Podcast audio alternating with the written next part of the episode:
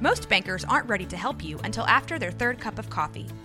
But with Central National Bank's after hours service, you don't have to wait for the bank lobby to open to get help. You can contact us from 6 to 8:30 in the morning or from 5 to 10 in the evening, and we'll connect you to a real, live, local person who can answer questions and fix problems 7 days a week. Bank different. Bank Central. Central National Bank. Member FDIC.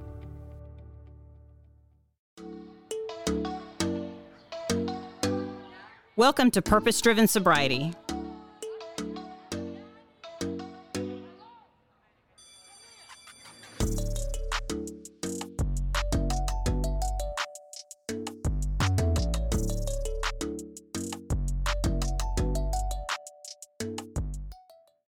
Thank you for joining the Purpose Driven Sobriety Podcast. My name is Christine and I'm an alcoholic. Um, today's show, I'm so proud. We've got some um, recovery t shirts that are on purposedrivensobriety.com. Um, every single penny from the sale of these t shirts, which is about five bucks a piece, um, goes towards paying for the show. So we, we use that. But today I'm going to get straight into it. I'm so excited to have my guest, Mr. Don Radon. Um, and he, um, I've, we've been in the same kind of circles for a minute, mm-hmm. but never really um, got formally introduced until very recently when I came and visited you at your facility. You know, I got to tell you, um, there are people in recovery. I like to, th- you know, I like to think that I, I cer- well, no, I know I certainly talk the talk, but I would like to think I walk the walk, right, in mm-hmm. in recovery.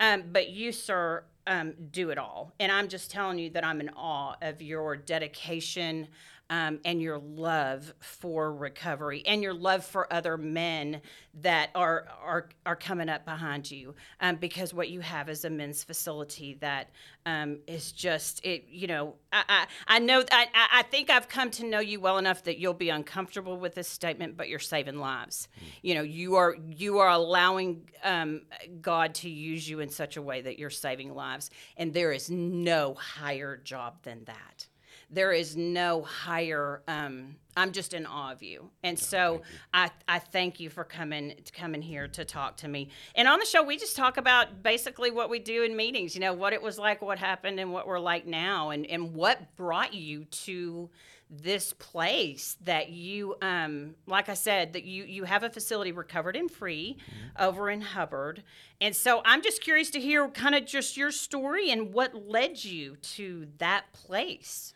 Oh my gosh, Christine, it's a few decades of story. Yeah. Um, I went to my first meeting when I was 17. It was ni- uh, November 11th, 1987. Um, and I was very much an atheist. Um, really? Absolutely. A drug addict uh, and alcoholic, but you couldn't tell me that. Mm-hmm. I didn't think that I was one. I grew up in Canada. Drinking and hockey are, you know, part of the national uh, right uh, expectations. Yeah, absolutely. and uh, so I went to this meeting of AA because there was no other 12-step fellowship around, and they're talking about you know alcohol, which I, I was a little uncomfortable with, and then I looked at the steps on the wall, mm. and it mm. was God, God, God. Mm. And for an atheist, I just no, shut no, right down. No. Even mm-hmm. even the higher power thing, I, I knew what they were alluding right, to. Right, right. And so, uh, an old timer once told me, if God drives you out of the rooms of Alcoholics Anonymous, then alcohol will drive you back in. Oh, that's and, big. And that's exactly that's my good. experience. I bounced in and out um, for another 22 years, and in those 22 years, I was able to put together you know 364 days once because I had to celebrate that year. Wow. And uh, I had five and a half years once. Um, and that was after the five and a half years, I couldn't really put any time together. I had gotten married and I'd moved to the States in 94. I've lived in 47 U.S. cities since. Wow. Uh, since 94, um, trying to run for myself. Mm-hmm. And always found me there. I was gonna say, what's a, what's a saying in recovery? Wherever you go, there you are. Yeah. Right. Yeah. Oh. And I thought it was every everybody else. Mm-hmm. I changed my identity, changed everything about me, my career, and I would find alcohol, drugs. It would be like I had this one job in in uh, Atlanta, Georgia, where I'm new start, new page. No one knows me. I'm a sales manager of a large sales team, uh, and I go down for my on my first day. I go down for a cigarette. I don't smoke anymore, but uh, I go down for a cigarette, and one of the employees is there. My first day, and this employee of mine on my team says, "Hey Don, do you want to do a key bump?" Uh uh And I thought, what do I have a sign on me that says I would love to do some cocaine right, now? Wow. And yeah, uh, it just finds us. Um, and so I couldn't run from it. Um, bounced in and out of meetings. And then in 2006, I actually met God on the end of a rope. I uh, 2006, my we're now into my second marriage. Um, love this gal. She was a great, great woman, great Christian gal who, who loved God and didn't believe in divorce. My alcoholism and addiction drove her to violate her own Right. spiritual principles and and uh, my daughter was taken from me um, and she was really the only reason why I was holding it together. I wasn't really holding it together. I was using, um, and by this time it, it had progressed to methamphetamine, and um, and it was, you know, I'll s- I'll never forget the day that it happened, and, and watching the car drive off into the west, and it was about five o'clock in the afternoon, and the sunbeams were hitting her blonde hair above the car seat, and I knew they weren't coming back. And uh, How old was she? She was at three. that time. Oh wow. and uh, so I went back into the house, and now the house is filled with all the memories, the pictures of the wedding, and birthdays, and Stevie's bir- or Emma's birth, and and um, and I'm thinking, okay, it's time to pull yourself up, Time to go back to the meetings.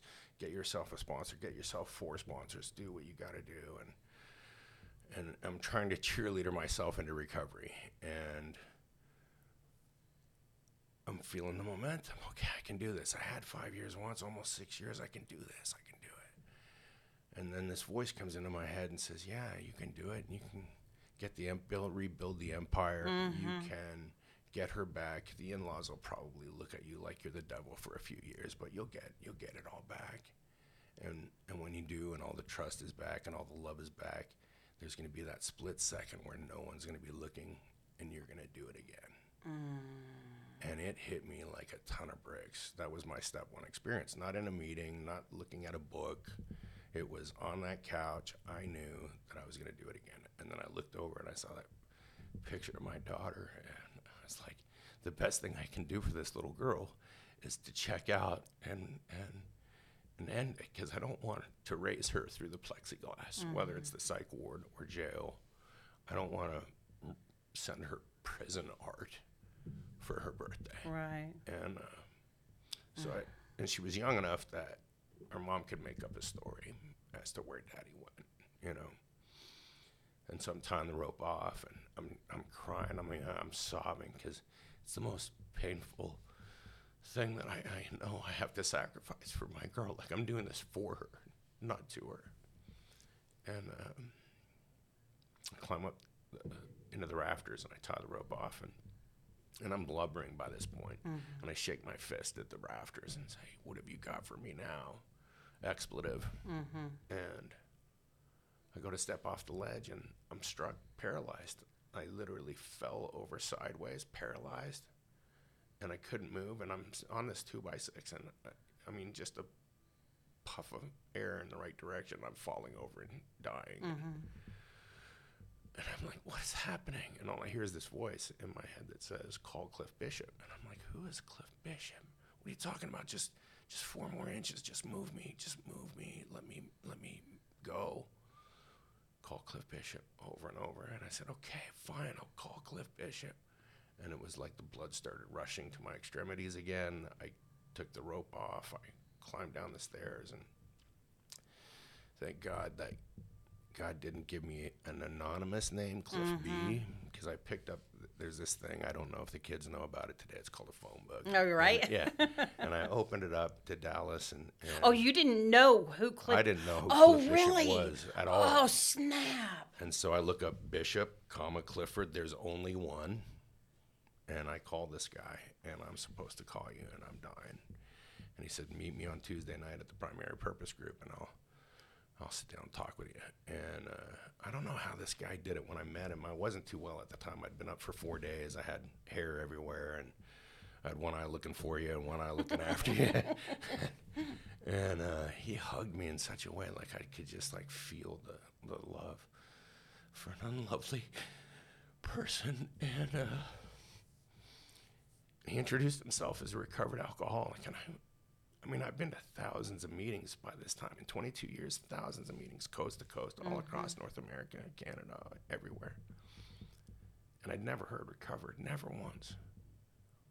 I'd heard people with 30 years of sobriety, you know, Dave. Mm-hmm. Uh, my name is Dave, and I'm a gratefully recovering alcoholic, and I've mm-hmm. been sober 33 years.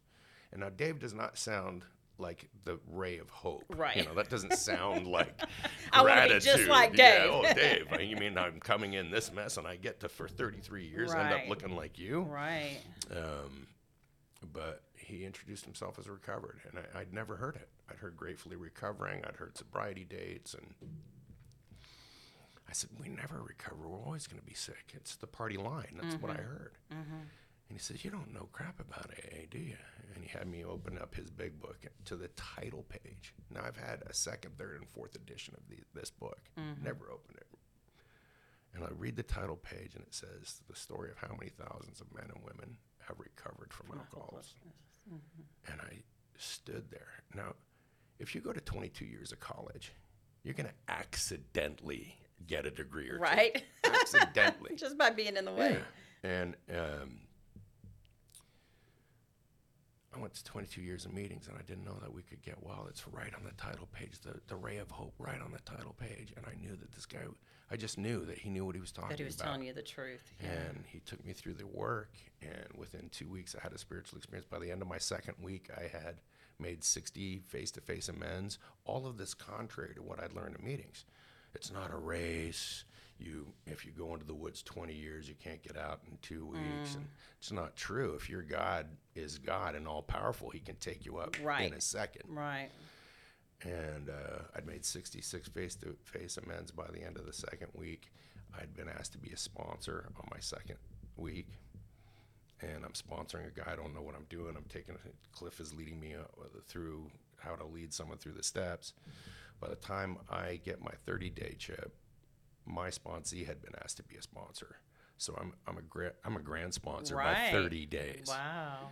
Which is how the program was originally written, right? I mean, Absolutely, this, we got to stop the bleeding for God's sake. Yeah, I mean, you they were working with guys after their third day of sobriety. It was hit the road, like hit the mm-hmm. pavement. There's lots of people dying, mm-hmm. and this is gonna this is what's gonna save you. Right. And the big book of Alcoholics Anonymous tells us real clear, like nothing will so much ensure immunity, Right. immunity from drinking, Right.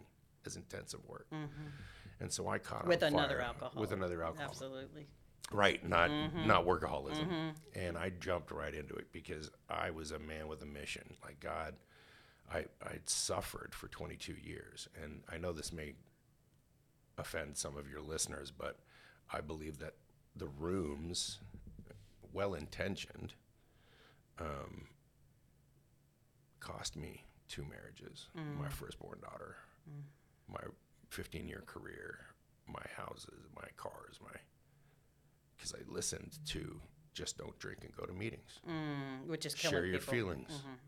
Uh, a problem shared is a problem halved. Mm-hmm. Uh, you know, we'll love you till you can love yourself. All great things, but no staying power. The only way that I could stay sober was hiding out in meetings, which isn't life. That's not life. Right. And here's this man who took me through this work, and I'm having this spiritual experience, and I know that God is real and He's moving in my life.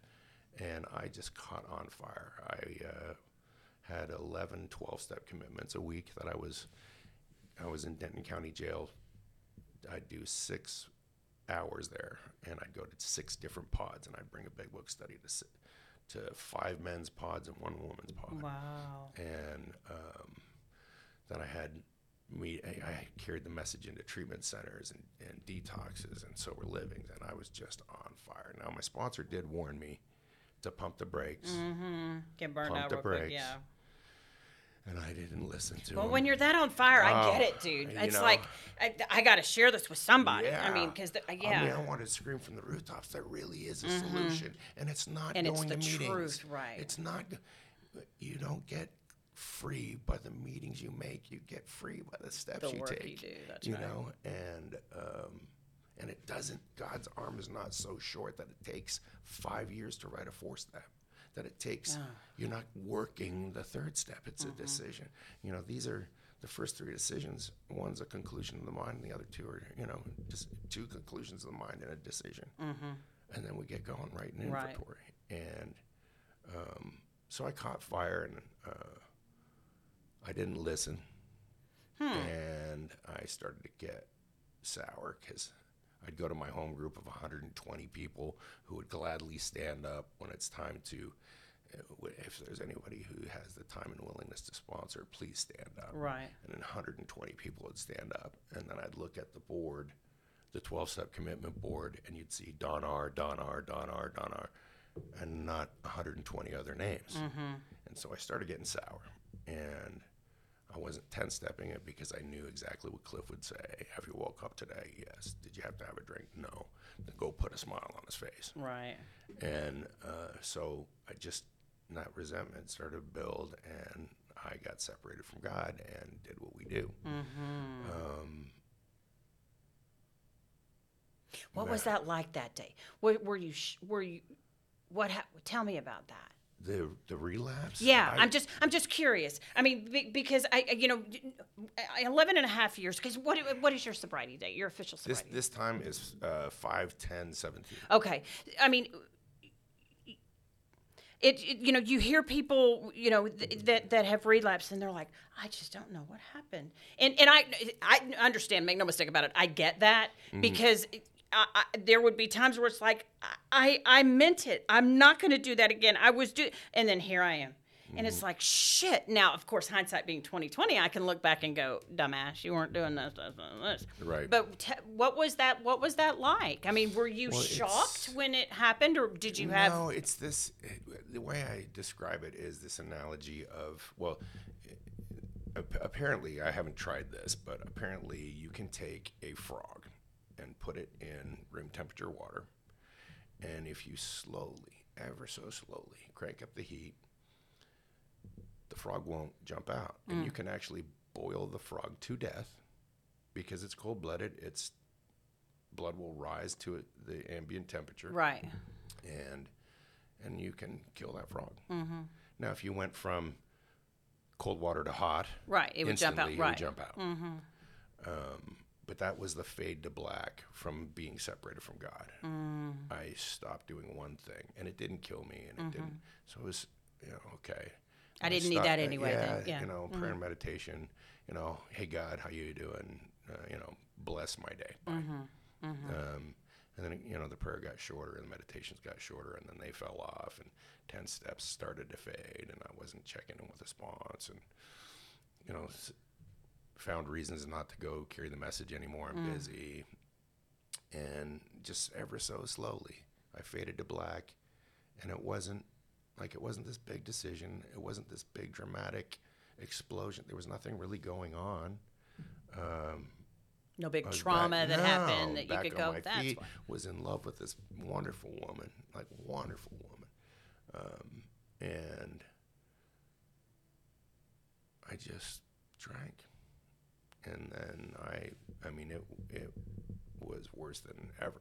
Um, I'd get a case of whiskey and go through half gallon a day. Well, because a lot of people, day. right? Because we, we do have a lot of nor- I call them earthlings, you know, normal people that li- that listen to the show. S- you know, people people think that when when we when we get into recovery, Mm-hmm. right, that that it, when we relapse, it it'll take quite a while to get back to um, the danger zone, if you will, which is not true. not true at all. Not true. Well, I'm medically speaking, I'm not a doctor, even though my initials are DR. There you go. Um, apparently the uptake receptors when we flood our brain with all these endorphins constantly by drinking and using drugs and it heightens the euphoria our brain isn't supposed to stay in that state so it creates these more uptake receptors to handle the flood well more uptake receptors mean I got to do more to get mm-hmm. that same euphoric feeling. And that's how the progression of the illness happens. Well, when we stop, I don't know how or when, but at some point, when when my levels start to get to normalcy, these extra uptake receptors begin to go dormant. They don't die; they go into dormancy. So I can begin to experience pleasure normally, and you know, hear a baby laugh, and it actually make me feel good instead Right. of you know annoyed. Sure. Um, and when we drink or use again, we flood the synapse with the endorphins. awakened. It wakens those uptake receptors up, and for me to get to where I need to go, I need to drink a lot more or use a lot more. Mm. And it wasn't a long relapse. I think maybe three months. She left, uh, you know, rightly so. Lost the job, wrecked the car. You know, just All the things. all the things and it's not the things it's not the consequences that define step one it's it's that i'm i can't control the amount that i take when i start and when i'm not drinking or using i have this obs- obsession that someday i'm going to be able to do it successfully. If i just do Like it this way people, yeah. right.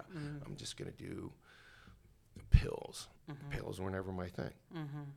I liked go fast and alcohol. Right. and suddenly i'm addicted to oxycontin. Mm. um, because I'm thinking that if I just change the drug up, I'll be able to m- like use and drink, still take the edge off of life, and still function.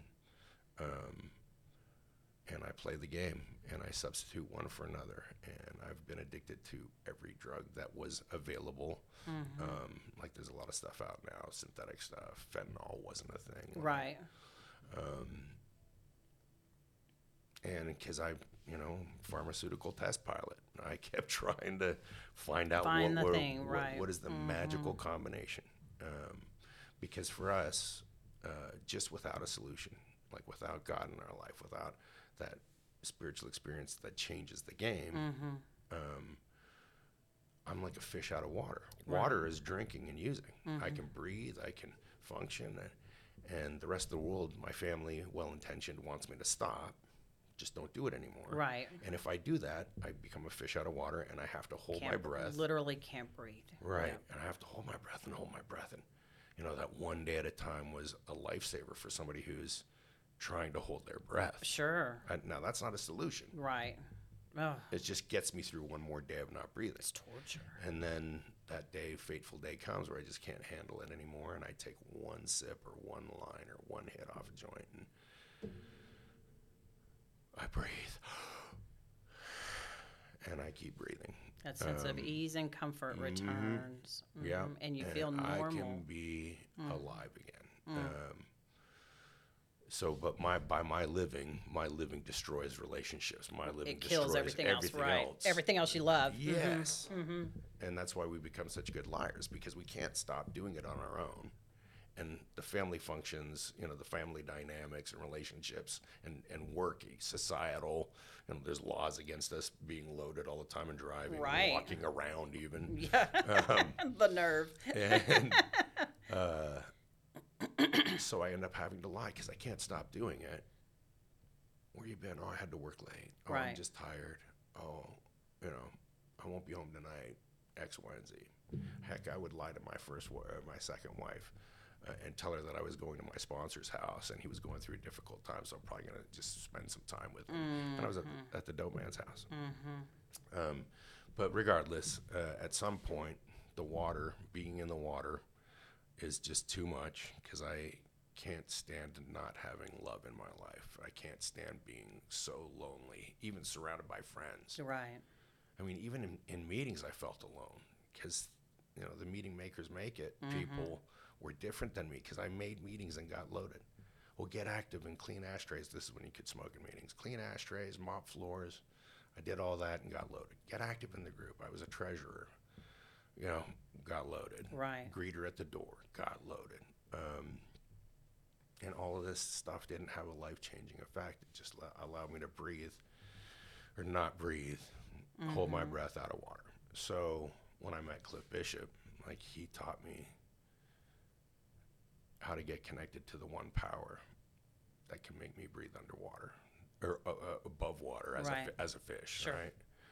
um, make me breathe in space. you know, like God can do mira- the miraculous with someone who's seeking. You know, uh, God comes. The book says God comes to all who seek Him, Right. earnestly seek Him, Right. and um, He hasn't failed me once. I've failed Him plenty. I still do. Um, Earnestly seeking. You, you're, you mentioned that. I love. I heard something. Um, uh, what is it? Scott L. If you've ever listened to him teach a, a big book, it's absolutely amazing. But he said, and I loved this. He said he mentioned that line in the book where the, those who earnestly seek him, and he said, and guess where he hides? He hides at the same place a, a, a mother of a three-year-old playing hide and seek with their child hides. It's right in plain sight, right? And oh man, that just hit me to yeah, my core. yeah. I heard this this one thing that's similar to that, and uh, God was talking to one of the angels, or, and he said, "I don't want to like enforce, like inflict myself on on the people. I want them to seek me and find me." Mm-hmm. And the angel says, "Well, where will you put it? Will you put it in the sky, or out in outer space?" And mm. he said, "No, because they'll build planes and the, they'll find me that way, and I, I mm-hmm. don't want it to be like that." Well, you bury it under the earth. No, they'll they'll find drills to. How about under the water? No, they'll learn how to swim. And mm-hmm. well, where are you going to put it, God? And he said, I'm going to put it right here inside of their heart. It'll be the mm. last place they look. And the big book says that. It says deep down in every single man, woman, and child is a fundamental belief in God deep down. And it's Right. right here, deep down. And that allowed me to, the steps allowed me to get to a place where I found God. And He's in me, He's in you, mm-hmm. He's in all of us, right? Mm-hmm. It's just, my heart has been hardened and, and inaccessible to receiving what God's been trying to give me, even though He's been working in my life and saved me from, you know, Who knows tragedy yeah. and dying. I don't know how many times. and, Uh, with all the illegal activities that I participated in, I should be buried under a jail. A few times, huh? Uh, and and um, I mean, I got some misdemeanors. I don't know how. I just was. A lot of guys come in and they want to brag about their rap sheet, and I'm like, I did all the same thing you did, Right. and I didn't get caught. You probably need to find a new profession. You suck at this. right? you're a bad. Not only you're, not you a- dumb you're not a- criminal, you're a bad criminal. You're a bad criminal. Get a job. so you had that. You had that. That was it. Your last relapse then? That no, I would months? love to say Okay, that. well so, then. so uh, I make it almost six and a half, seven and a half years, um, and I meet a woman, and this woman is very sick, and I don't know it all. I'm I'm just Mm. glassy-eyed, starry-eyed. I'd uh, admired her, secret admirer for years before uh, Mm-hmm. this, and we had a secret uh, affair. And what I have found is that people with longevity of sobriety that actually have a solution, that actually are connected to God, how they relapse, the beginning of the relapse is in dishonesty. It's this hiding out or not telling the truth or omitting things. And well, I'm too I'm too sober. I've been sober too long to be honest in a meeting or honest with my sponsor. I'm supposed to be better than this, right? I can't show weakness. I've got to be a leader. I've got to, and it becomes this downfall. downfall of us, right? absolutely, I, I'm dishonest and I cut myself off from the, the spirit that saves me. Mm-hmm. And um, so I had the secret affair, and she didn't want me telling. I just wanted to tell the world I'm in love with the woman that I wanted Mm-hmm. for years. And um, you know, I honored her and kept it under wraps. And one thing led to another, and I got loaded again. And it, again, it wasn't a, a, a, a devastating relapse. This idea that we drink and use drugs and everything disappears and it all, you know, Right. it ends in a fiery airplane crash. It's just ridiculous. I mean, it does for some. Right. But I was in my own hell. I'm trying to live a sober life and be a weekend warrior and just grind through the week and make it to Friday so no one knows because I'm in the recovery business at this point. I'm I'm working. in a- okay. I'm working in a center and trying to hold it together, be this model of recovery. I'm lying. Oh, the pressure. Golly. lie. And um yeah, this can, the, the business ends up closing, and um, I start to get this idea that I need to open up my own rehab because I've helped uh, Origins Behavioral Health uh, down in South Padre who's on the Dr. Phil show all the time. I was boots on the ground. I was the fourth person hired and helped to create that uh, massive monster that it is today. And uh, Solutions in North Texas before that in, in Denton, which is now also a monster, um, helped them out. And Brazos Recovery Services, all you know, uh, they are practicing my 12-step program that I designed, and, which got repopulated into all kinds of different uh, treatment centers today. Wow. And, and it's not my 12-step, but just how I, I lay it out. Yeah. And I get this idea. I'm t- I'm done working for other people, and I'm building this business plan. I don't have the resources. I'm now a single dad to my third wife. She she burned off to smoke crack, and uh, I'd been raising Stevie, my youngest, since she was uh, a year and a half. And uh, like God gave me what the devil stole uh, back in spades, and um, I got to have this little girl. But here I am, still trying to manage and hold it all together. She'd never see me. I always waited until she was asleep to get loaded. Never saw me that way. Doesn't make it okay Right. Um, but it was justified in my head. And I had 11 people on the short list to invest in, in Recovered and Free that could have easily afforded it, written a check for my starter capital, seed money, uh, and not even missed it. Uh, and all 11 of them said no. And I was pretty defeated. I thought, well, I guess I'm going to have to look for a job. Now I'm living in a double wide in Laguna Park, Texas, which I never knew there was a Laguna, Laguna Park. I didn't even buy drugs in a, in a trailer park. Um, and here I'm, well, it's not a trailer park, but it's a trailer and on a, on a half acre land. And, um, you know, things are beginning to look bleak. It's looking like I'm going to have to sell my motorcycle just to make it. And my landlord had seen uh, what I had done every Wednesday night. There was a big book study at my house, and the lawn would be filled with cars. Like the, you had to decide whether you wanted your arms up or down before you walked in because you weren't moving, and it was pretty amazing. And he'd seen the people that I was trying to help. So when I became unemployed, he didn't charge me rent. He just knew Oh, I was good for it, and um, he, uh, when my wife left, he lowered the rent because he knew I was, you know, by our how we walked, that we demonstrated the power of God. We were always on time with Ram. We never late, um, and so he he just like helped. And um, a couple of friends who I didn't, I posted my motorcycle up for sale, uh, and a couple of friends saw it on Facebook, and uh, unbeknownst to me, there's a knock on the door one night, and things are looking really bleak, and he knocks on one of the guys knocks on the door, and he he has an envelope full of cash and says, "Here." Well, between him and another guy the next day does the same thing. Between the two of them, they gave me enough money that that's what I was asking for the bike for. Like it was like I just had to be willing to, to submit and surrender. Okay, I'm giving up the love of my life, my motorcycle. And God said, okay, you're finally surrendering and asking for help. And he answered with two angels. And that carried me through.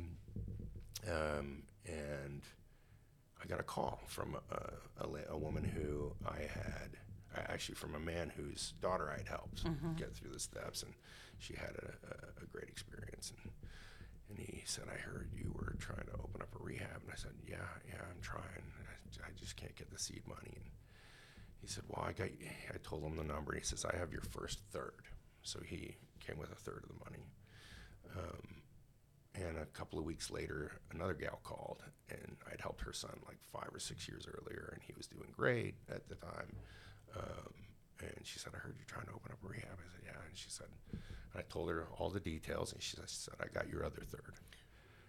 Um, and so I'm two thirds of the way there from people I didn't ask, and this one lady had loaned me the money to get a divorce and get full custody of my daughter, uh, Stevie, and I'd totally forgotten that I hadn't paid her back, and it came to my memory, and I went, "Oh man!" So I took, not, I didn't touch the two thirds, uh, the remaining little bit that I had left from the the money that had been dropped off by the angels, Right. um, was enough for me to pay her back. And so I called her and said, "Hey, look, I just want to make things right with us." And it was the last of my money. I didn't know what was going to happen next. And she asked me what was going on in my life, and I didn't think like there was no motive in this. I literally was just paying her back and telling her what was going on. And she So now, were you still using it that time? Uh, yeah. Well, yes. Okay, that's But that's it what, was again. It wasn't full off the chain. Right, right, right. Doesn't justify, but I Okay. was still. No, I hadn't told anybody. I'm living the lie. Right? Okay, but okay. I'm still trying to do it because I But- know that God well, is that's- moving, even though I'm loaded. That's what I wanted to, to point out. It's like, okay, wait a minute, you you're still, you know, you're still in the water, if you, as you say, and and and and you're still like doing the right thing. Was like, what's happening? You know, yeah, that had to be the conflict. That, yeah, ooh, And so I, I give her the last of my money, and she's smiling the whole time. And she said, "Don, I just really admire what you're doing, and you know, I've seen you work and for years, and and I've seen you in the trenches carrying the message and sponsoring." And she said, "I've got your last third. and I just wept, like I couldn't I couldn't believe it. This is becoming a reality. Um, and this woman that I'd fallen in love with and relapsed with, she had uh, allegedly, I've not seen it, but allegedly videotaped me getting loaded one night. And I was in a blackout. I don't really recall the events. And she then sent it to people in the industry that had some animosity towards me. Um, and they, in turn, were kind enough to show it to everybody who would watch it in the industry weeks before I'm opening Recovered and Free. So, I mean, the devil's coming against me hard. And I called Spons and I'm like, I, I've been living a lie. I can't do this anymore. I, I'm trying to start this thing and there's not, like, it's all falling apart around me. And I'm in motion. I have the lease signed. I've got people on board ready to work, start working for me. And I go back through the work and I don't have some big mountaintop experience. I just go through it. My third step prayer wasn't a huge awakening. I just uh, I went through the process of the steps, and we got client one after a month. I, th- I thought because of the stellar reputation that I had in the industry, mm-hmm. that the moment that I open up It the would be, Facebook yeah, standing page, room once, only. yeah, once mm-hmm. once I hit mm-hmm. publish, the phone is going to start blowing up. Oh. It didn't. The phone didn't ring. Crickets for Oh, two shit. weeks. For two weeks. Oh man! And you're and meanwhile, I can I because I, I just I just know you're you're going okay. This maybe this is just me. This is not God. I'm not supposed to be doing this. I'm just second guessing, which Oh, again yeah. is torture. And I hadn't spent all, you know, not even a fraction of the money that was given to me. I'm like, okay, I can give all that back and just uh, Go get a job. We got a call, and this was uh, a guy who had no 80 year old crackhead. 80 years old. I, I don't. I didn't know they made those. and uh, he he had he was destitute. He was on uh, disability and complete. Didn't have anything. And I thought, well, I mean, we can try our systems and. I had some new employees to the, the rehab industry. Now, Training we're- Yeah, we're not treatment, by the way. Recovered and Free is not treatment. I don't want to. Oh, thank you for clarifying that. Yeah, I don't. We'll talk m- about that. Yeah. Yeah. Um, but people, uh, thought, well, we'll, we'll practice Mm-hmm. at the at the lack of a better terminology, work out the kinks Right. with somebody who's not got any skin in the game, Mm-hmm. and um, we took him in and we started working with him, and then the phone started to ring, and then another one got added, then another one, and then another one, and um, by the time number one had uh, gone through, I think the second step, third step maybe, uh, he announces in in community first thing in the morning. He said, "I just want to thank Recovered and Free for giving me the keys to the kingdom." And he holds up the big book, and he says, "I know what I need to do now. I'm out of here." Oh, wait, wait, wait, wait, wait. also, on the day, oddly enough, that his disability check came in. Quinky dink. Weird coincidence. Maybe. And, uh, but that thus started Recovered and Free. And it's been a heck of a ride these last six years, and we're into our seventh now. And uh, it's been a heck of a ride. Um, I've had these visions of, in five years, having two or three locations across the United States, a women's location. Like I had all these great plans, and you know we're still treading water, Sure. taking on some every once in a while. Right. Um, but we're still here and doing it. And in our first year, it was really amazing. The rest of the industry, one of the treatment centers that were uh, a neighbor to us had during the Christmas holidays had two clients. That was it. And they took every form of insurance and they had two clients and a Wow. full huge staff. I mean, this place was on 300 acres. And Oh my goodness. It was like the dream Right. rehab in Texas. And here we are, this little humble place in Hubbard, Texas, Mm-hmm. cracks in the linoleum floor, and you know, um, and we had 18 people. Wow. We had 18 people, and uh, I mean, it, we haven't been that full since, but but that was just literally the entrance of us in our first year, and and uh, it's been amazing to watch what's happened, and we've you know made some alterations and changes, and um, we don't just look at alcoholism and addiction anymore. That's the beginning that gets our brain cleared, and defogged, and we have a spiritual experience around that. The obsession gets removed. We're recovered and free from alcoholism Right. Which doesn't take 90 days, and my program is 90 days. Um, it can happen, obviously, in two weeks. Oh, sure. Um, but the off the shelf for people who haven't had any success at recovery, you know, my offering is 90 days.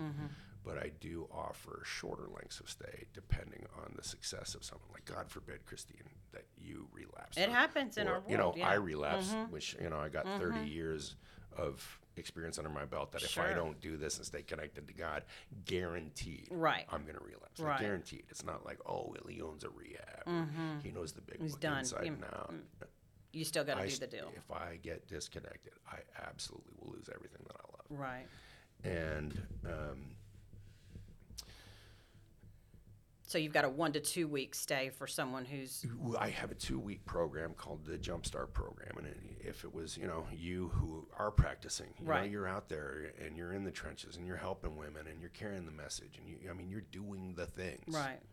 And um, I mean, what am I going to really teach you out of the big? I mean, there might be a few things that you pick up, but you know what you need to do. Right. and you need a safe place of separation.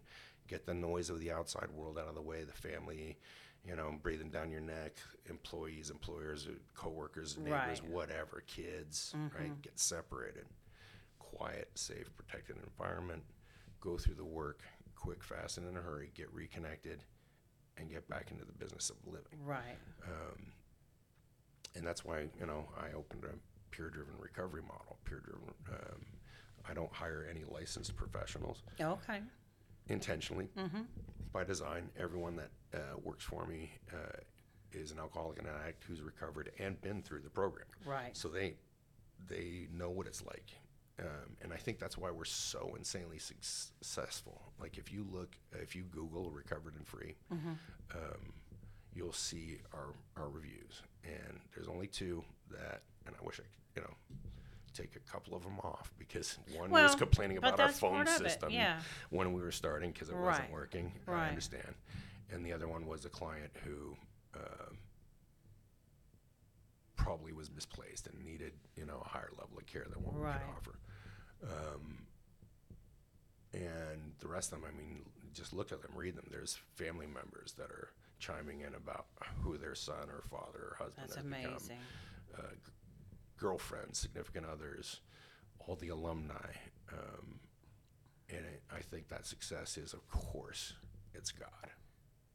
But the men who work there are have been down those same roads, have Right. lost the kids, have been in the same messes that the people that are coming to us.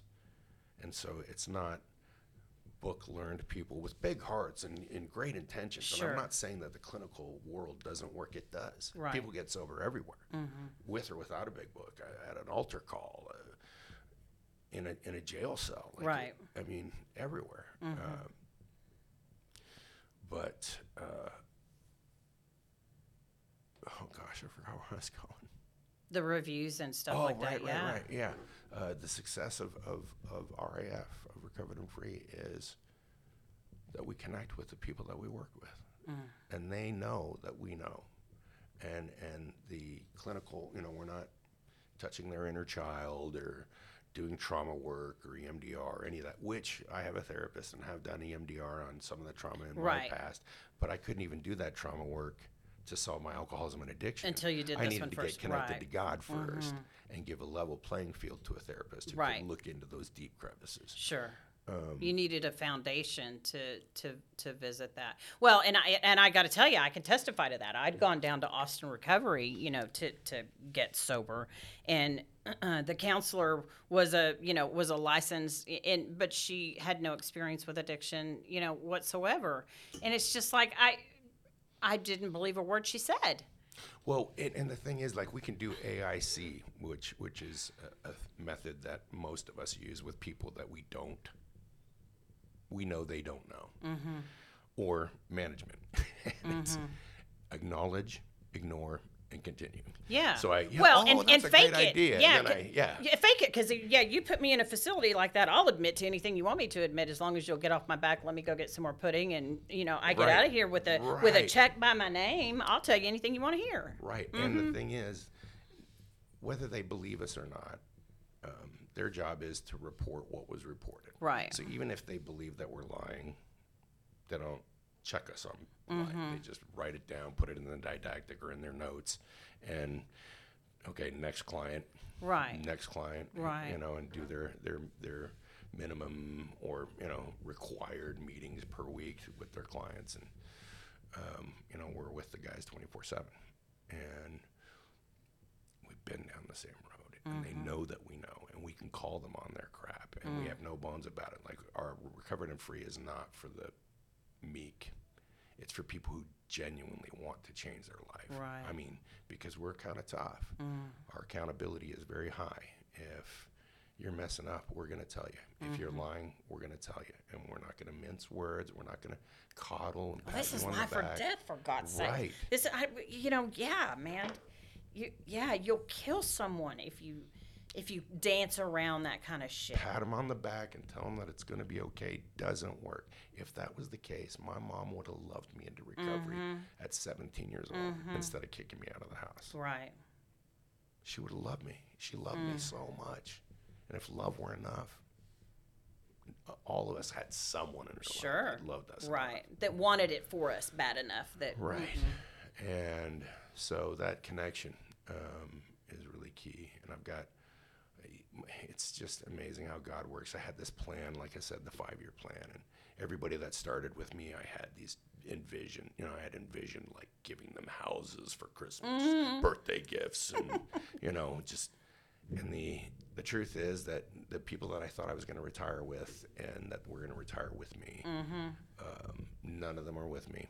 Um, most of them have relapsed because they got separated, and two of them are now dead. And one of them was like a little brother to me. I mean, was so close. We spent so much time together uh, before RAF. Never mind uh, during RAF, and, and he's no longer with us. And uh, just tragic. Like the the thing is, it is life or death, and the highest form of intimacy isn't in the bedroom. right. The highest form of intimacy is honesty A soul to is soul. Yeah. honesty. Just, mm, It is not. It's gonna be okay because the truth is, for a real alcoholic and addict, Mm-hmm. it's not. it's not gonna be okay. Right. No matter how many years of sobriety you have. Mm-hmm.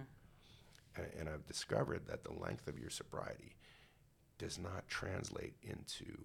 It's not directly proportional to your proximity to God. No, in no way, shape, or form. In fact, the guys that, that come through recovered and free, we have them not share in open meetings until they're done their fifth step because now they have something to offer.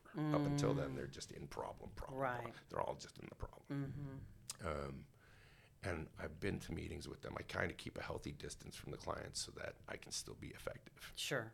Um, and I'll occasionally go to the, uh, an outside meeting with the guys, and I'll hear them share, and it is straight fire.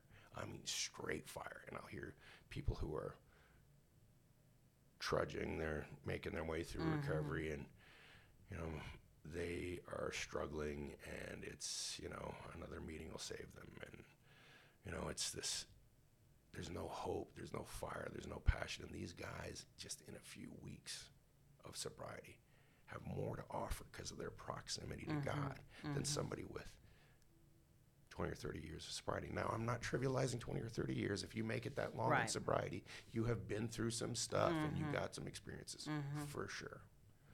Um, but that fire and that that passion, that There's light that like comes it, on, yeah. like I get to watch Lazarus every single day That's get amazing. risen, risen from the dead, and I hope I'm not offending any of your listeners Mm, about Jesus. But you know the the Lazarus story, like he's dead, he's cold, he's smelling bad, like Right. he's gone. Family's given up it's- and uh, in it's time- despair. Yeah.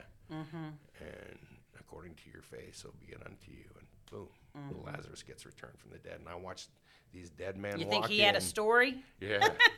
I'll You, th- you think he had a story? And do you think he, when he told that story, that truth just didn't ooze? Out of him, That's yeah. that's what it is. But with this peer to peer thing, it's like I can tell. It's it's strange. It's Mm-hmm. it's so strange and, and beautiful and miraculous how that works. You know, where we're working with another alcoholic addict. It's like I believe you Mm-hmm. When you say something to me. I believe you, and it's just crazy. Well, that's why working with others is so vitally important for the real alcoholic. And Oh, it's yeah. not taking out the trash. It's not sharing a meeting. Those things are great. Mm-hmm. But working knee to knee with a guy, um, I I get to relive the horrors of my past, which the book says that I can't remember on my own. On my own, I will forget how Mm-hmm. Right. bad it was. Right? And people said With, something people just said two weeks ago, I can forget how uh, how I was in a ditch with vomit all over. Yeah, I get it. And I'm telling you, It wasn't I that bad. I can't tell you how many old timers that I've heard say, if you haven't, if you don't remember your last drink, you haven't had it. And the book says exactly the opposite. Opposite. In a week, a couple of weeks to a month, I'm going to forget how bad it was. Right. And um, you know, working with another alcoholic allows me to bring up. Like it's still painful to me when I talk about my daughter, my oldest daughter. Oh, She's imagine. 19 now, you know, and, and our relationship is not anywhere where I'd like it to be. You know, she's just, she was collateral damage to my my alcoholism and addiction, and and uh, you know, I just I just wish I had the closeness that I do with my second daughter, and I, you know, I'm I'm married for my final time. I'm going to say, There you go. uh, not fourth. She doesn't like to be referred to as fourth wife. Yeah, don't do that. F- yeah, fi- last wife. She's my last wife There you go. and we've got um, a blended family that's just beautiful. Uh, my youngest, who is nine now, uh, her boys, which are my boys, six and seven, and, and uh, you know, at 53 years old, they have Where are you? intense energy. Yeah. Um, but I mean, the love in our home, the woman that I have today is just amazing. She walks me through. I mean, we're just transparent and honest, and we talk about difficult things, and it doesn't make it easy. Um, but it's so great to have someone like she has her own career, and but she helps me, and she's a great muse when I bring. You know, I've had a challenge at, at Recovered and Free just recently with staffing issues, and um, that were just devastating to me personally, Right, emotionally, just sure. devastating. And um, you know, she walked me through it and gave me perspective. And you know, she's not my sponsor, Mm-hmm. um, but she knows me Right. A voice probably, to trust. probably better than yeah. anyone else. You know, and just like that peer that was my wife, Mm-hmm. equally yoked, right, is effective with me. So our peer-driven model is effective with Right. with the men who come in and uh, it's a beautiful life. Like I don't deserve, I don't deserve to be asked onto a podcast. I didn't know what a podcast was. Be Before I to- did my first hoe, honey, I know, didn't either. I gotta tell you, the camera's freaking me out. I thought it was just gonna be voice, um, or I would have shaved. Uh, um, I mean, to be asked to do something like this, I was asked. The, the only thing I was asked back in the day was, was I holding, or asked to leave, right. Oh. right, and not come back. Like, get out. To do this life-giving opportunity to talk to other people who are in difficult situations, or maybe they're recovered and just need a spark, need Right. need a you know a breath of fresh air into their sails. Um, and if you're listening, like uh, the statistics are that that uh, one in four Americans um, know someone suffering from addiction if they're not themselves. Oh, I'm Some- surprised it's some- that low. I would think it would be more than some, that even. Some some form, whether it's a process addiction like gambling or sex or uh, food Mm-hmm. uh, or chemical like you know drugs, Mm-hmm. alcohol. Um, so everybody knows somebody. If one in four Americans suffer it, if 25 Mm-hmm. percent of, and that's the best guess because alcoholics lie, drug right. addicts lie, Right. right? mhm. So, so 25%, that means I know somebody who's suffering and I don't know the resources. I can't tell you how many people call me and they don't even know what questions to ask. I have a family member who's dying. What do I do? Mm-hmm. And I'll coach and like I've coached families uh, and work with them well beyond what I think any other place would. I'm very involved as an owner. Right. Um, I try to pick up all the guys from wherever they are and bring them into the center so I can get to know them personally and hear some of their story and share some of mine and start that connection right, Right. Absolutely. Um, and you know, I, I do big book lectures and hear fifth steps and um, some of the guys when they graduate on, we also have a, a sober living component so they can just transition right out of the, the program into sober living. Um, you know, some of the guys ask me to sponsor them and work with them. What an honor! Mm-hmm. and I get to do that in a licensed facility. You can't talk to a previous client for two years. That's no, nuts. No That's contact. ridiculous. No contact. That's nuts. um, and we don't do that. Uh, and you know, the, the little town of Hubbard doesn't have much to offer, but it's got a really big heart. And when I opened up, they uh, had a real difficult time with me opening up a women's center because it backs up to a daycare or a oh. men's center. Oh, right. And I said, you know, as I'm supposed to do this five minute little deal uh, to town council as an Oh. Um, just to introduce what I'm doing, I'm, I'm you know, all dressed This up This is what I'm gonna do for your neighborhood. This is Yeah. what we're gonna do. And Ex- they came against me so hard. I mean, it was an interrogation. I mean, they might as well had the lamp out. And I understand that. Okay, I'm, I mean, if you devil's advocate, when you step back and you go, okay, I'm taking, especially people that are ignorant, and that's not offensive, but people when you're ignorant, you just don't know. People that are ignorant to addiction, you know, to and they take it, they're taking their three year old little girl to this daycare and going to work. I would be, yeah, I mean, I could understand that. Well, this important detail I've accidentally left out, and that is the same place that I worked at, which was a women's facility that ended up closing, is the building that we're now in. So it was already a rehab months earlier. as a Mm. Except it was facility. women. Mm-hmm. And when it shut down, I said to the owner, I don't know how I'm going to do this. And it was months in between shutting down and, and by the time we opened, I said, I don't know how I'm going to do this, but I'm going to do this before I had one investor. And he hung Mm-hmm. on. And he was kind enough to hang on to the property and not sell it. And, and it happened.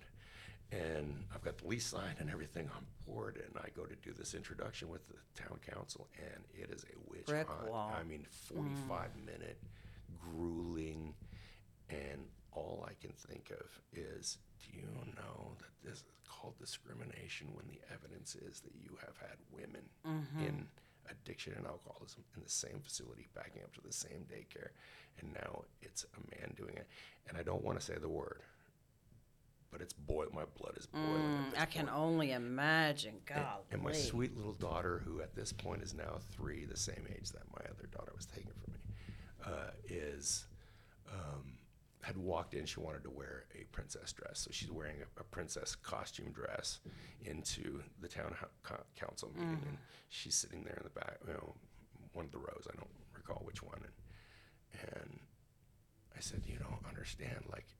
I wouldn't subject your families or children to anything I'm not subjecting my family or children to. Like my daughter and I are going to live on campus with these men, Right. and we've got a separate hallway that's Sure. closed off and um, significant space. Mm-hmm. Uh, not really the best place to raise a little girl, but Safe. you know, safe. And we had tons of cameras inside and all kinds of rules about it. Um, but they said, "Oh, well, you should have said that in the beginning." Yeah, welcome. Oh it was my little girl who saved, recovered and free, and put us on the map. Uh, and it's just amazing, you know, just amazing. And so, uh, but there still was resistance even after we got passed The by the town council. yeah. the community had started a petition to shut us down. Oh. And, I mean, there were I don't know how many names, but it was getting passed through the churches, and um, I mean, it was it was getting some traction, I guess, and they didn't adhere to it because I met That just had the, to make you feel awful. Oh, I mean, well, just I had two choices at that point, you know? right? Um, do I just seclude and I won't even buy anything from the town of Hubbard. Mm-hmm. We'll get our gas outside of Hubbard. We'll buy our groceries outside of Hubbard. Everything that the guys do will be outside of Hubbard. You'll never see us. We'll Mm. just stay away from you. Or I can show them who we really are. I can break the stigma. right. And so I met a, a man who's really active in Hubbard, Eugene Fulton, and he uh, was one of the only guys doing service work in the community as a volunteer, clean, doing little cleanup projects, and he was pretty much single-handed. I guess he had a couple of guys who'd come help out, out every once in a while. And I said, Eugene, you need you need a hand. He said, Yeah. And so I built into my program um, two days a week, uh, Tuesdays and Thursdays. There's two hours that we allot to. It's called serve serve our community, and we don't take any donations. We don't take any exchange of services for it. Right. And we do cleanup projects. We clean. You know, we maintain the Pin Oak Cemetery so that people have a nice, clean place to come to visit, yeah. You know, honor their their loved ones, and um, we we beautified their little town. They've got four man-made lakes and a little park there, and no one was coming to visit, and no one was coming to stay. And we cleaned all the pads and made it, you know, accessible. And now it's up and running, and we paint the town uh, pool. And since then, it's totally continued to evolve. And the town has started to see who we really are that we're just sons, that we're just brothers, that we're just fathers Right. right? We're good men who have a bad illness. And uh, now the elementary school. I was gonna say, Yeah, I saw comes- pictures on your Facebook page not long ago. You're all your guys were in an elementary school helping teachers put their classrooms together. Yes, ma'am. And we worked the concession stand for Friday Night Lights. And I mean, we're so highly That's involved. beautiful. the drugstore, the pharmacy in Hubbard, there's only one, um, is selling our T-shirts for uh, to help proceeds, and people Mm-hmm. are buying them. Uh, you know that support us, and uh, you know if you're wearing a recovered and free sh- shirt in the town of Hubbard, you're almost treated like royalty. The businesses there know that our men work. They show up when they, They say help, they're going to do. right. And, and they do it. They, they have integrity, and they're not late for their shift, and they volunteer when somebody when who needs who wants to work over. Now, Right. there's not a lot of job opportunities there in Hubbard, but the ones that are, hire our guys Right. Knowing that it's temporary, knowing that they're not going to be there forever. Um, there's a couple of guys that I, Dwayne, my right hand man, he's going to die recovered and free. He is my right hand man, most trusted uh, individual in my organization. Um, and he came in, he was so broken and busted up. Uh, he urinating on himself in the bed. I mean, just totally broken. And he's my right hand man today. He's been, you know, he's had such a divine wake up call from God and Right. movement in his life. He does his, he's like the church guy. Like, he never intended that. He was never a church member Really? and all the churches in the area are getting him to do his testimony and it's really amazing That is He said- beautiful. you know and when he graduated he said well where do i carry the message i said why don't you go talk to the local church here and see if you can't volunteer and help out there and then it turned into him serving the jesus table when it was open the homeless shelter or the homeless meal the church put on uh, methodist church put on um, Rainey, I can't remember his first name, um, was the head of that, and he just got involved, and now he's telling his testimony all over Texas. It's really, really amazing, That is amazing. And just to watch these men just. Like Dwayne had eight grandchildren. He now knows all their names, and they want to see him. wow. His daughter, uh, one of his daughters came and uh, told her story to one of our family days. We have a family day for the guys where we educate the parents or the family members for an hour. We all break bread together, and that's amazing. The two churches that are in town, the two big churches, Yeah. uh, Baptists and, and Methodists, fight. The women fight over who's going to donate the best home cooked meals. Oh, and, wow, for I the- mean, for the family day. Amazing. It's amazing. Oh yeah, and they drop off cookies and um, just the change that we're just gone from.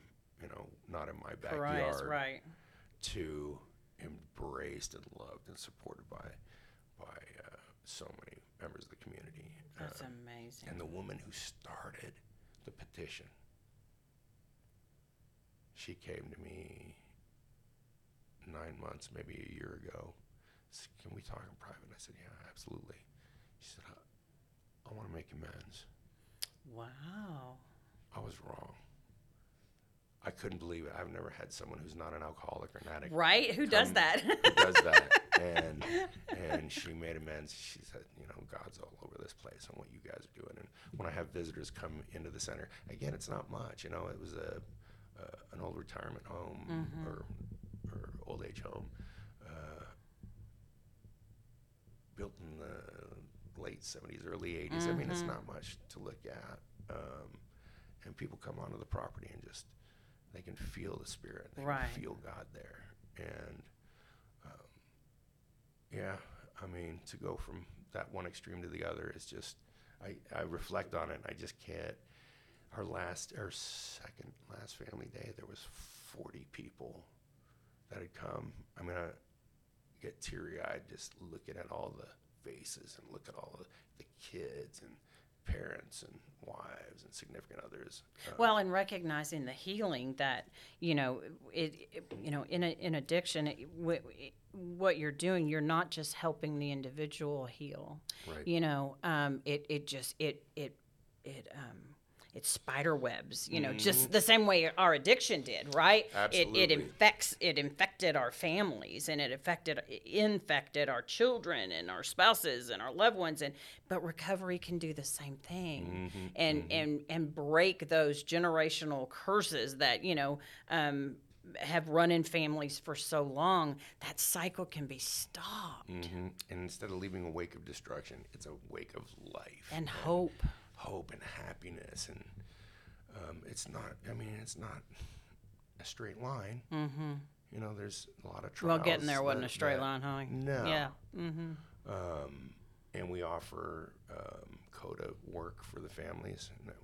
Not a lot of them embrace it because they, so what explain what uh, code is Codep- Codependence Anonymous. okay um, we offer some of some of the work Mm-hmm. uh, there, and we do it with the men. That's what I was saying earlier. Is that once we get the man through the twelve steps in his ninety days, we begin to work on codependency, and I didn't realize it, but codependency is why I relapsed. Mm.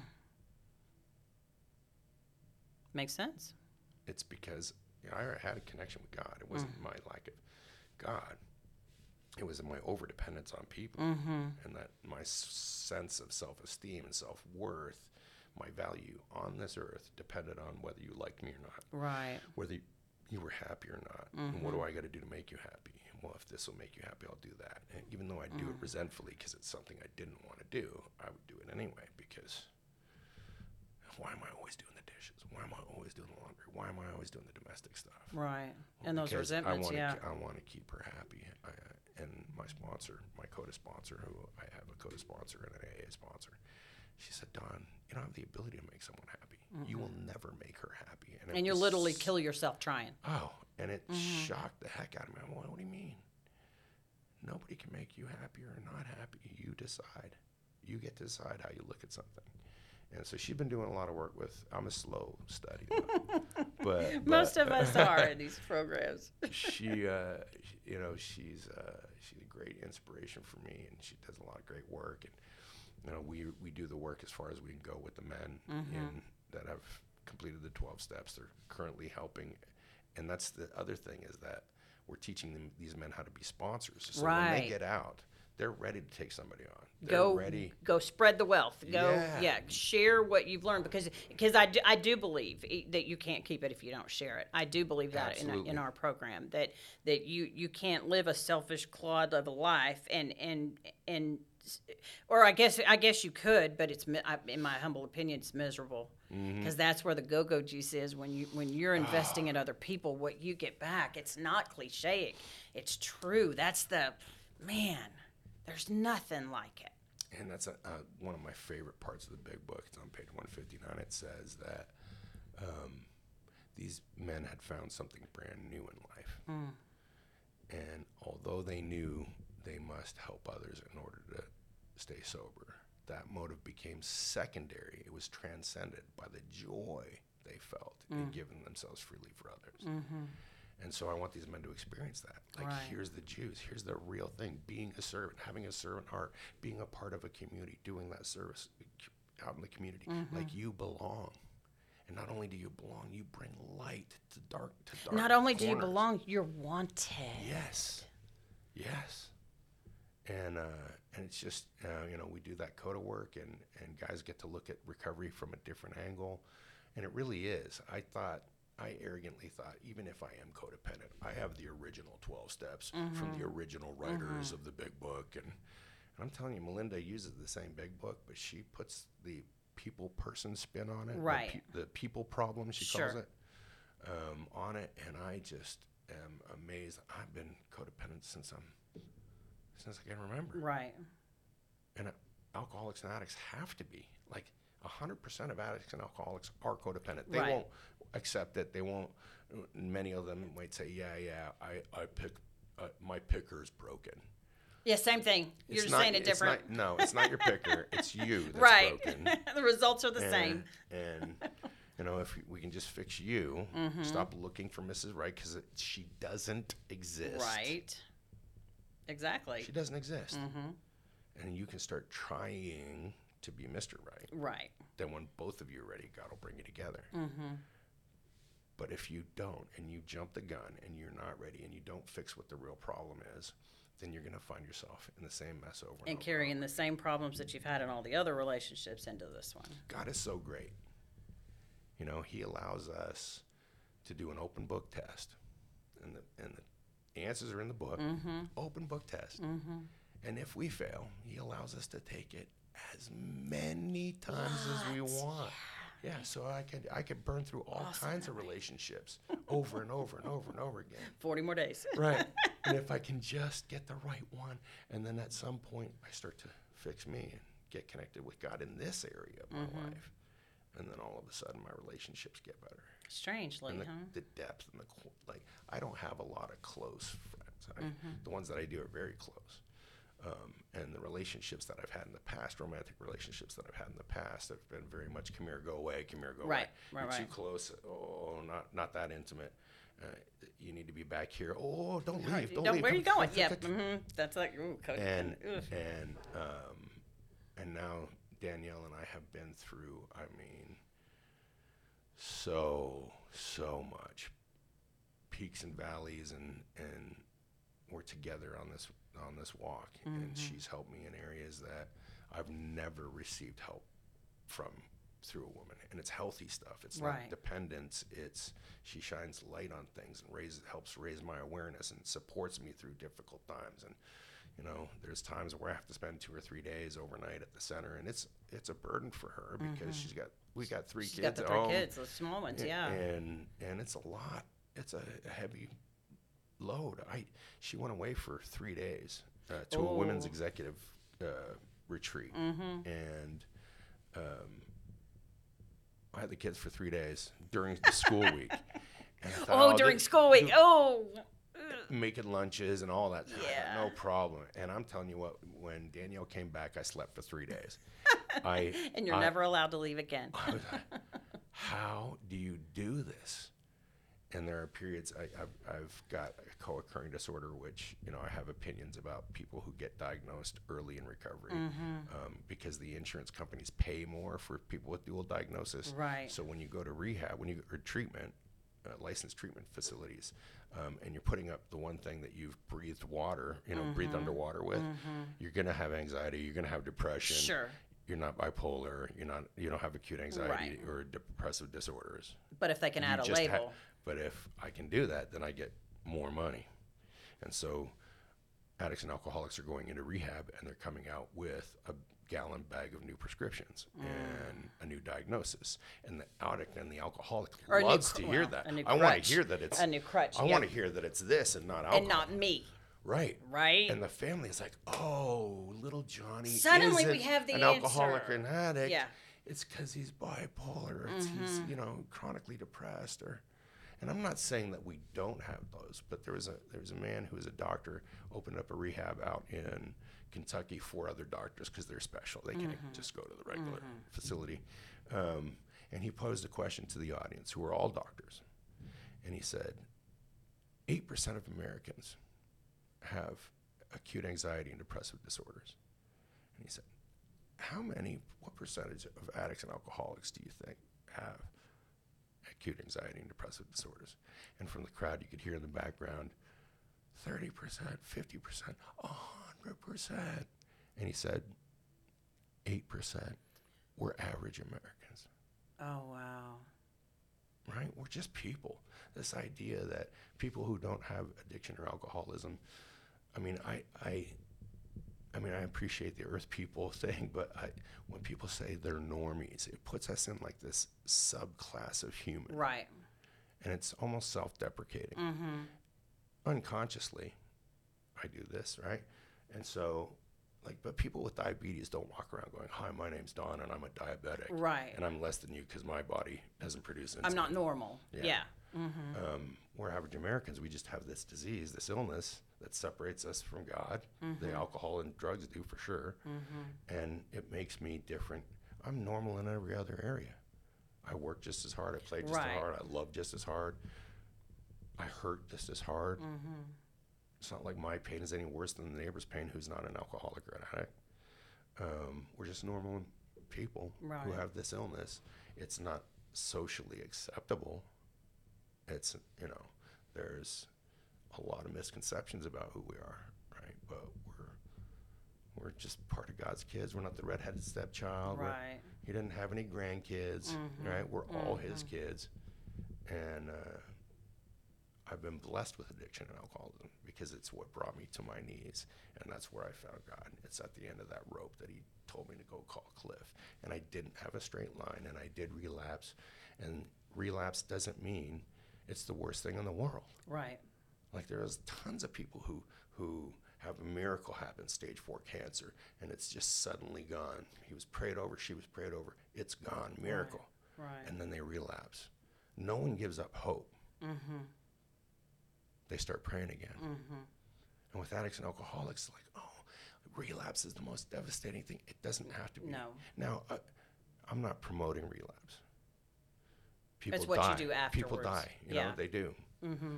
But it doesn't have to end that way, right? If a man knows or a woman knows that there is a solution available and they elect not to take this solution, we can't get rid of the problem. I can't remove my alcoholism and addiction. Right. But I do have a choice to embrace the solution or not. Mm-hmm. Right? And so, you know, tha- that's why I coach families on once he's been through this program, if he relapses, he does have a choice. Not in, he doesn't choose to drink or to use, he's lost that. Right. But he can choose to do the 12 steps and get To go back to, God. doing what he knew Mm-hmm. worked in the first place that got him into recovery. So how can people, if there's someone that's that's listening that is is in need of of help, how can people reach you or or reach the facility or So how's there- all the there's things? A, there's a couple of avenues. Um, on our, our website, on Google, uh, on Facebook. so they could just Google recovered and, And free. free. hmm Hubbard, And- Texas. Mhm, and you'll find us. Uh, and the phone number that's on there is my personal cell phone number. I answer it 24 7 if I'm conscious. Um, and so you, you can call. I do all the admissions because I want to know that a man who's coming to us really wants to change. Right. Isn't c- doing consequence aversion, isn't just trying to appease the family, Sure. Mm-hmm. isn't trying to get the law off of his back and get a lower sentence. I mean, some of those things may be true, but I want a guy who really is willing to chew through concrete Right. to get well because as I said, we're not an easy place to you you won't you'll get voted off the island Real if you're soon. playing Right. games. Right. And so there's that avenue. Just reach out to me at 817-240-4124. And I've been told you shouldn't do that on the internet. You'll be trolled and bl- 817 240 4124. Who needs to hear? It's going to hear. And you're also you got a Facebook page. Um, Facebook page, You got a Recovered website. and Free. Yep. Recoveredandfree.com. Um, and maybe not so eloquently, you can also go to recoveredaf.com. and free. Get your mind out of the gutter. and free. And free. That's right. um, and there's also another uh, organization that I'm on the board with is called Access to Freedom. And Access to Freedom uh, reaches and supports and helps people who are under the underserved community of men.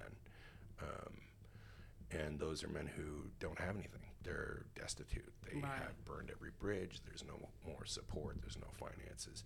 And unfortunately, I cannot operate recovered and free. I got to keep the lights on. I got to Well, sure keep payroll yeah. go- going and feed the men that are at the center Right. Mm-hmm. and electricity and all those wonderful things. The utility company doesn't care how big Right. my heart is. but access to freedom um, allows men to get access to a place like Recovered and Free. And they take donations. They have a website also, uh, and it's access to uh, freedom. TX, as in Texas, dot org. Dot org. Dot Okay. org. Um, and uh, we take donations that way. Or you, again, you can call that number, uh, and uh, and I, I can give you more information about that as well. But Access to Freedom was a new project because I have scholarshiped in the last six and a half years, close to a million dollars, um, which is kind of my putting back into the universe what I stole. Sure. Um, it's my way to make amends to God Mm-hmm. uh, and His kids. However, I can't sustain that, Right. obviously. Um, and so, access to freedom helps alleviate that That's by great. giving men who don't have a shot.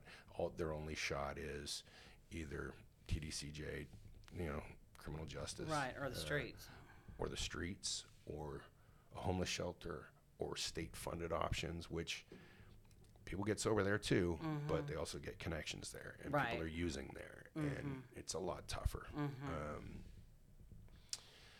and I wouldn't, uh, if I could afford it, um, I would send my daughter and sons anywhere but state-funded options, Right. unless of course they're given the solution, they choose not to use it, Right. and Sure. Mm-hmm. I'm not going to enable them. Um, but uh, we're super affordable compared to traditional treatment options because a we don't have to operate within their parameters. Uh, If you've had a loved one in rehab and they c- remove their consent, rescind their consent, to, the rehab cannot, the treatment center cannot call your loved ones. Mm. We don't operate under that. If Mm-hmm. he could say, "Don't call my family," I'm going to call their family. Right. And we operate completely with integrity and honesty. So if Junior is not doing well, or husband is not doing well, we say in, our- in our weekly updates, he's not doing well. Mm-hmm. He's bucking at this and he's resisting that. and, Right. That uh, accountability. you know, we're, we're just honest. Mm-hmm. Um, and uh, so access to freedom, yeah, back on track. Access to freedom helps people get to place like ours instead of those state-funded options or the streets. That's Um, great. and the and the affordability. I mean, treatment today, traditional treatment options, clinical treatment options, run at approximately in Texas about twenty thousand dollars a month.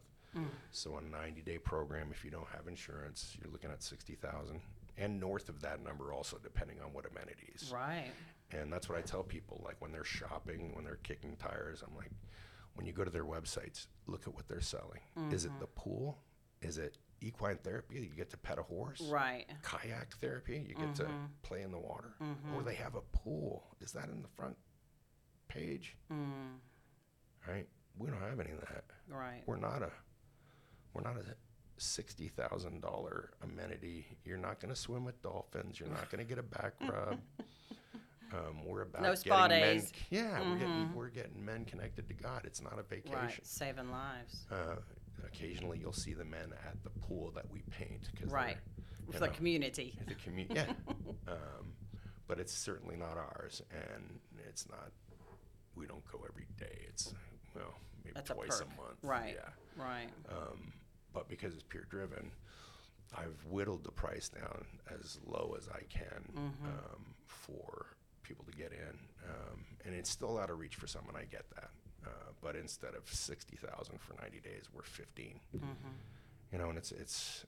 Um, it's as low as I could get it and keep Sure, people and paid. still keep the you know, lights keep on. food on the table. But so all, all someone has to do is just kind of reach out to you and, and Mm-hmm. they can, you can kind of guide them. If- And, and your facility might not be right for everybody. Right, but, right. And, but and, you, and you'll be the first one to go. Mm. Yeah. But the great thing about turn a you lot of is people you, away. you- Yeah. Well, not to. I, but you have enough experience and connection with recovery in the state of Texas, quite frankly, that you could probably refer them Oh, or, or absolutely, at least go, you might consider this or, you know, yeah, and at least guide them. Yeah. Well, I'm so grateful for you coming here today. I really, really am. and Thank you. and and like I said, I'm I mean it when I say mad respect for you, um, and what you're doing. And um, I just I, I you know check out Recovered and Free. Um, check out what they're doing. You accept donations. At access to freedom. Access. to tx.org. Okay, okay, Yeah. good deal. Okay, but if you want more information, seek out Don um, and learn about what he's doing over in Hubbard, Texas, because it matters. It really, really matters. And I'm, so grateful. I'm so glad to help. Eh, listeners, I, I, I'm so glad to help, even if you don't come here.